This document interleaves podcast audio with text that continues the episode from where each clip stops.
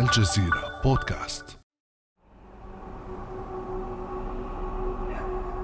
كنت طفلة صغيرة في عمري تسع سنوات. خرجت من البيت وقت القيلولة في فصل الصيف والحرارة مرتفعة والشوارع خالية. خرجت من غير إذن ويما كانت غاطسة في النوم. لما رجعت وفيقتها من نومها وبديت نحكي اللي عشته حادثة الاغتصاب ولم أكن أعرف أسمي ما عشته طبعا لم أكن أعرف كيف أسمي الاغتصاب. يما انزعجت وقفتني بسؤالها وصراخها علاش خرجتي من غير إذن. فلم أكمل الحكاية وشرعت في الكذب لأني فهمت أن الغلطة مني أني كنت مذنبة فكذبت. وقلت أني هربت من المجهول الذي رافقت إلى مبنى في الحي. ولا أدري إن صدقتني لكنها فضحتني بعدها أمام بعض القريبات. وأمام أبي بالنسبة لي كان أصعب من الحادثة لأنني بكلامها كنت أحس أني المذنبة. وبعدها طال صمتي احتفظت بسر الرهيب. ولم أقل لأحد أني فعلا تعرضت للاغتصاب. استمعتم إلى شهادة سعاد العبيز التي تعرضت للاغتصاب في سن التاسعة واحتاجت سعاد عقودا من الزمن لتخرج قصتها إلى العلن في كتاب صدر السنة الماضية باللغتين العربية والفرنسية تحت عنوان تخطي البركة حيث ينعكس الجحيم.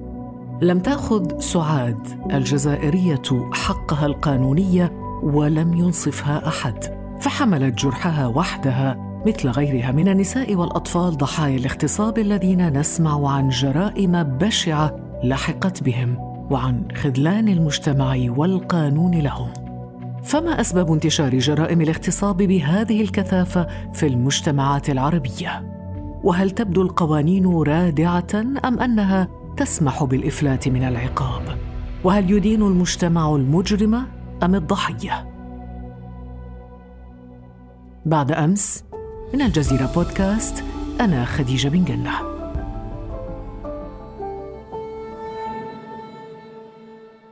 لملامسة جوانب هذا الموضوع الشائك في عالمنا العربي يحضر معنا في هذه الحلقة مجموعة من الضيوف.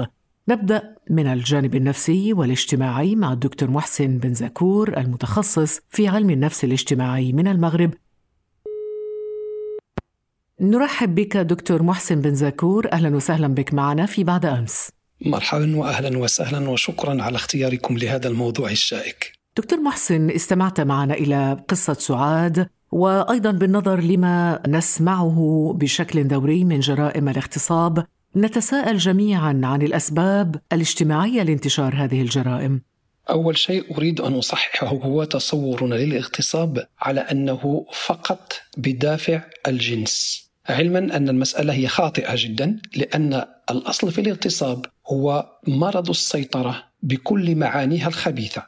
وبالتالي فليس الدافع الجنسي إلا مبرر ابتكره المجرم حتى يدعي المرض مع العلم أن الاغتصاب ليس بدافع نفسي مرضي بقدر ما هو بدافع السيطرة. السيطرة على ماذا؟ السيطرة على الآخر. امتلاك الآخر أن يصنع بالآخر ما يريد مع البحث على أن يذله وأن يجعل منه لقمة سائغة بين أنيابه.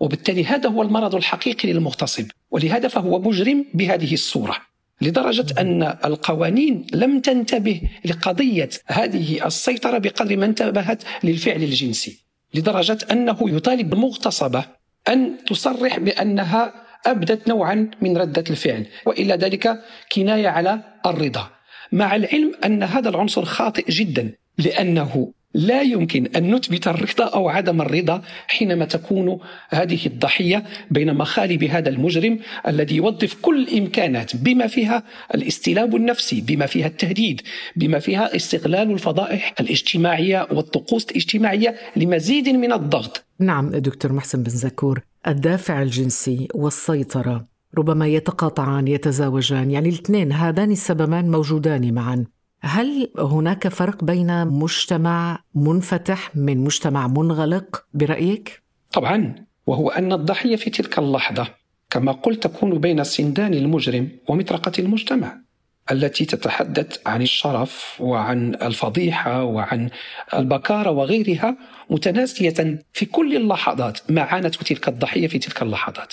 فبالتالي تحمل هم أن تدافع عن نفسها وهي عاجزة أمام قوة هذا المجرم وشراسته وفي نفس الوقت نفسيا وفكريا كلها مقيدة بمدى ينتظرها كردة فعل. مع العلم أن الإنسان حينما يكون ضحية ينتظر من أقرب الناس إليه المساندة وما قدمتم به هذا البرنامج جميل جدا كيف تحولت الضحية من ضحية إلى مشاركة دون أن تدري بأن السبب الجوهري هي أنها لم تجد سندا في أقرب الناس إليها ألا وهي والدتها. وهذا يزكي ذلك الطابع العربي الذي لا ينظر إلى الإنسان من حيث كونه في وضعية معينة بقدر ما ينظر إليه كجنس. هل هو امرأة أم رجل. وهذا يزيد الطين بله ويزيد من معاناة وألم تلك الضحية والتي يضاف إلى معاناتها فيما بعد فهي تتحمل من الناحية النفسية والجسدية كلمات نابية خطيرة جدا ولكمات أيضا بالمعنى الموضوعي بالإضافة إلى المعاناة النفسية التي تجعلها تعجز عن أن تدافع عن نفسها بصورة تجعلها أنها أمام نفسها أمام المرآة تحتقر نفسها لدرجة أنها تحتار هل هي فعلا مجرمة أم ضحية. هنا يطرح سؤال مهم دكتور بن زكور وأنت تتحدث عن ردة فعل المجتمع ذكرت هاجس ربما البكارة، هل هذا يحدد رد فعل العائلة أو الأهل حينما يفضل أهل الضحية ربما التخلي عن حق الضحية في مقابل أن يتزوجها المغتصب؟ يعني في كثير من جرائم الاغتصاب نجد المفارقة صادمة في الحقيقة، من الجهة الأولى يلتمس أهل المغتصب المبررات والأعذار لابنهم في حين يفضل أهل الضحية التخلي عن حق ابنتهم لماذا برأيك يعجز أحيانا المجتمع عن حماية الضحية؟ إذا هنا العقل البشري والدماغ البشري حينما يتعامل مع الوقائع فهو بين خيار الممكن وخيار الغير ممكن تماما كما هي القوانين وتماما كما هي العادات والتقاليد افعل أو لا تفعل خيار الفعل أو خيار عدم الفعل يستند إلى معتقدات لا اتحدث هنا عن المعتقدات الدينية أتحدث عن المعتقدات الاجتماعية بالتالي. حينما يكون أمام هذا الطرح هل سوف يقدم على مساعدة الضحية أم لا هنا لا يكون المقياس في الاختيار هو الضحية نفسها بقدر ما هو السمعة والشرف بين مزدوجتين مع العلم أن هذين المصطلحين لا وجود لهما في هذا السياق. كما يقال الفقهاء لا قياس مع الفارق. فهما في وضعية لا تسمح بأن نستند إلى الشرف وإلى السمعة بل نستند إلى تلك الضحية ومعاناتها ومستقبلها وما سوف يؤول إليها مصيرها. ومع ذلك نترك ذلك جانبا ونستند إلى أمر لا علاقة له بالموضوع وهذا هو عينه ما نسميه الذكورية والأنانية. لأنه عوض أن يكون الموضوع هو الضحية يصبح الموضوع هو شرف الأسرة وسمعة الأسرة كأن الأمر يتعلق بالأسرة ولا يتعلق بالضحية. من الذي يصنع هذا العرف السمعة والشرف؟ هل الأمر مرتبط بعادات وتقاليد متوارثة عبر الأجيال أم بالدين نفسه؟ بماذا؟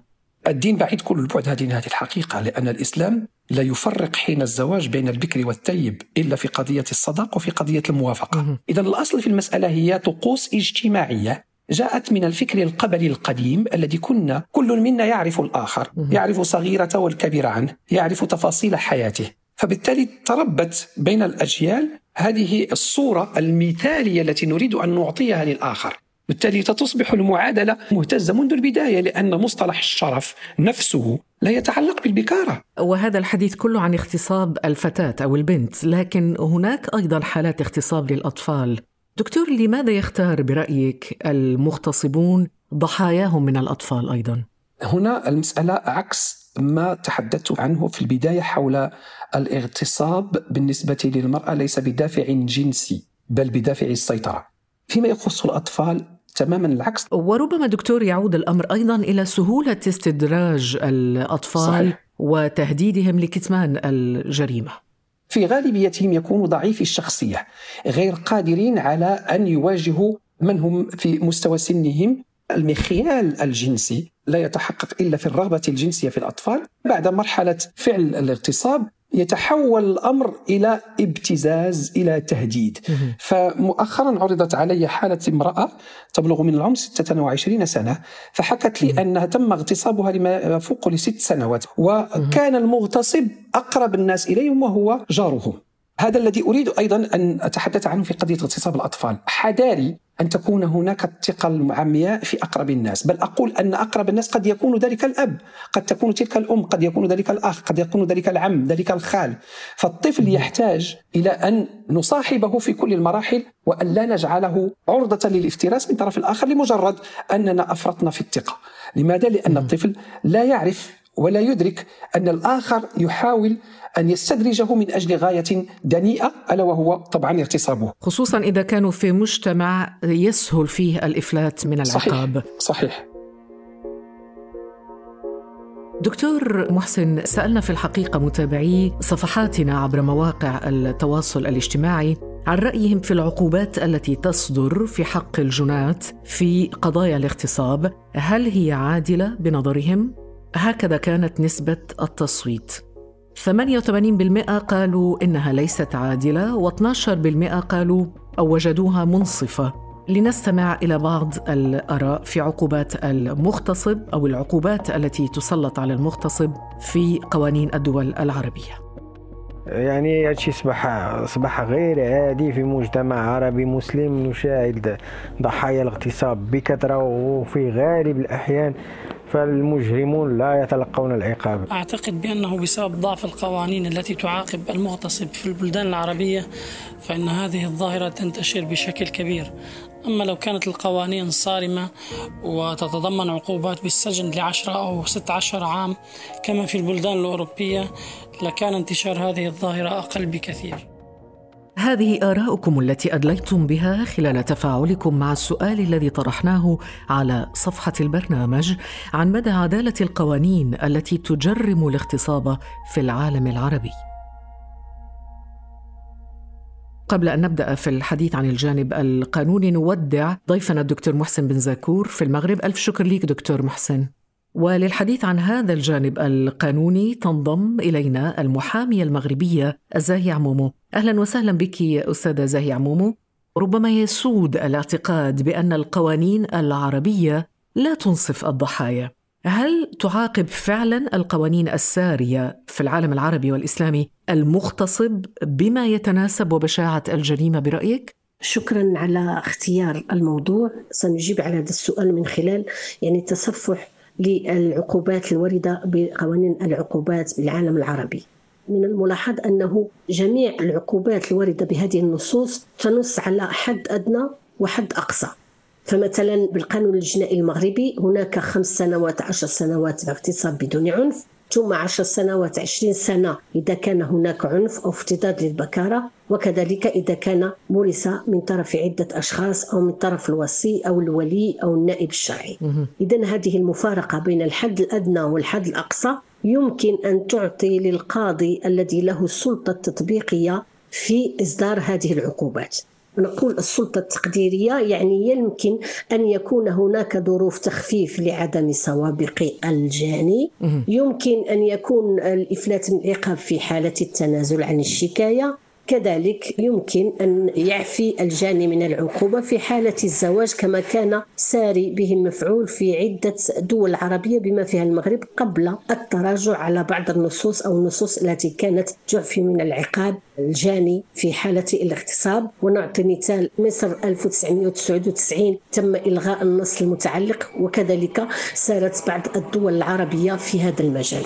إذا نعطي الحق للقاضي في استعمال سلطته التقديرية وفي بعض الأحيان رأينا أن هناك أحكام يعني جد هزيلة بالنسبة لمغتصبي الفتيات ومغتصبي الأطفال. وهنا يمكن نقول أن العقوبات الواردة بنصوصنا الجنائية أو قانون العقوبات لا ترقى إلى مستوى الجريمة لأنه جريمة الاغتصاب هي من أبشع الجرائم لأنها تعتبر استباحة للجسد وهي إهانة لكرامة الإنسان لأن تخترق خصوصيته وجسده. وقد تكون لها آثار وخيمة جدا على نفسية الطفل أو الطفلة أو الشابة أو المرأة التي تعيش مع هذا العنف النفسي لحياتها كاملة. بل أكثر من ذلك يمكن أن ينتج حمل بعد اغتصاب لمجموعة ونعرف أنه لا يمكن الاعتراف بالطفل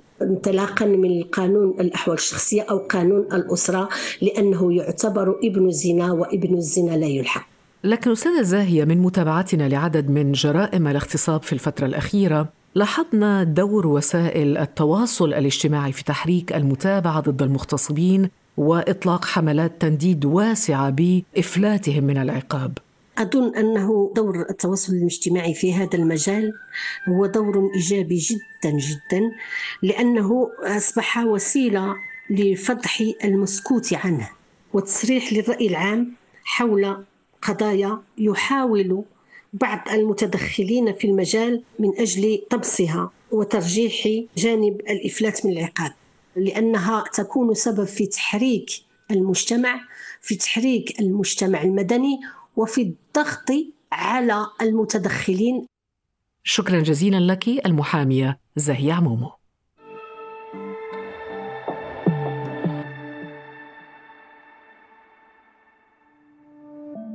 ابدأ بالاستماع الآن ولا تنسى تفعيل زر الاشتراك الموجود في تطبيقك لتصلك حلقاتنا اليومية فور صدورها. ابقى على تواصل مستمر مع الجزيرة بودكاست عبر صفحاتنا على فيسبوك، تويتر وإنستغرام.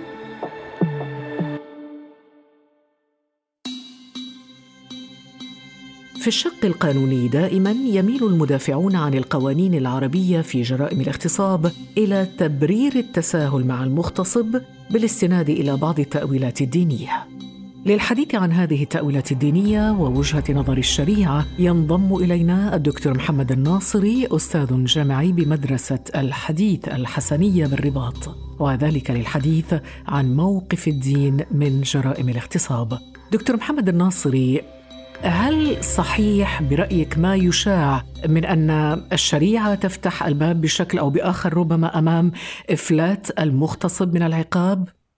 لم تكن الشريعة ابدا متساهلة مع المغتصب. والشريعة الإسلامية جاءت بمقاصد كبرى منها صيانة الأعراض والأبدان والأنساب وشرعت لها قواعد منها ما هو عقوبة مادية تقع على الجسد ومنها ما هو عقوبة مالية تكون تعويضا للضرر آه، النفسي. دكتور ناصري هناك أيضا حالات يفرض فيها أهل البنت على الضحية الزواج منها يعني هي البنت التي اغتصبت وعليها أن تتحمل أيضا الزواج ممن اغتصبها خوفا من الفضيحة ومن العار أو ربما يقبلون بدافع الاحتياج في حالات أخرى إلى القبول بتعويض مادي. هل لهذا سند في الشرع؟ حقيقة هذه القضية قضية خطيرة جدا ليس أبدا في الشريعة ما يدل على جواز إجبار المغتصبة الزواج من مغتصبها أبدا.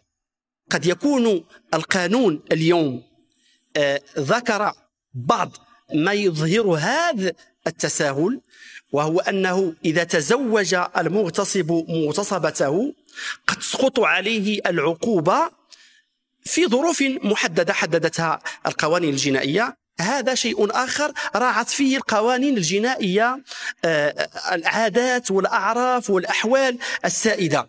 لكن أقول ليس هناك ابدا أي شيء في الشريعة مما يدل على أن يهضم حق المغتصبة أو حق المظلوم عموما. سني اليوم 55 سنة وعايشة بعيد عن الجزائر. مع أنه أنا عندي جرأة كبيرة نعرف نعبر ونعرف نكتب. أما لما نوصلوا لحكاية هذه الجريمة والجرائم اللي عشت وأنا صغيرة ما زالني ما نقدرش نحكي عن الموضوع. نقدر نكتب عليه أما أنه نحكي تفاصيل ولا هذا مستحيل لأني وقتها نعاود نرجع لسن الطفولة. سن هذه الأوقات الشنيعة اللي عشتها والخوف ويصير لي نوعا ما انهيار عصبي. فلذلك أنا ما نقدرش نحكي. ما نقدرش نحكي وبحشرجة في الصوت طبعا نستمع إلى كلام سعاد العبيز الذي ضمنته طبعا هذا الكلام كله موجود في الكتاب الذي صدر لها وتعبر فيه أو تصف فيه سعاد العبيز أثر الاغتصاب عليها. سعاد معنا الآن سعاد هناك سؤال يطرح عليك كثيرا بلا شك كيف نجوت من آثار الاغتصاب؟ ما معنى النجاة؟ هل ينجو من تعرض للاغتصاب مرة وأكثر من مرة؟ أنا عشت بالسر وربما السر هو اللي كان أصعب تجربة لأنه من يتعرض للاغتصاب يحمل معه في كل مكان المغتصب يتعايش معه في ظل الذكريات. هذا لا يعني أن حياتي توقفت. يمكن لأني كذبت ولم أعش بالنظرة الدونية التي تزين فيها ضحية الاغتصاب. يمكن. يمكن لأني كنت أحب المدرسة والتعلم وكنت متفوقة. يمكن. يمكن لأني كنت أتعلم كيف أصبح قوية. لا أدري. يمكن لأني في طبعي أرفض أن أكون ضحية. سعاد طبعا أنت عينة للكثير من النساء أو الفتيات اللواتي تعرضن للاغتصاب ولكن لا تستطيع أن تتحدث هؤلاء المغتصبات. أنت كأنك لخصت حكايتهن أو حكاياتهن. ماذا تقولين لهم؟ ماذا بماذا تنصحين من تتعرض للاغتصاب لتتخلص حقيقة من الأثار السلبية لجريمة الاغتصاب عليهن؟ مهم جدا وهو أساسي الاستماع لضحية الاغتصاب. وأهم شيء هو عدم تحميلها المسؤولية أو ضغوط أخرى يعني الضحية بحاجة للتفهم والحنية والشرح أن المغتصب مجرم ولا بد من توقيفه كي لا يواصل مع ضحايا أخرى إذا يوجد إمكانية علاج نفسي. وإرجاع الثقة في الذات. يمكن. يمكن نعم ويمكن لا ولكن قد تبدأ رحلة التعافي من الآثار عندما يتخلص المجتمع من سؤال ماذا سيقول الناس. شكرا لك سعاد العبيس. كان هذا بعد أمس.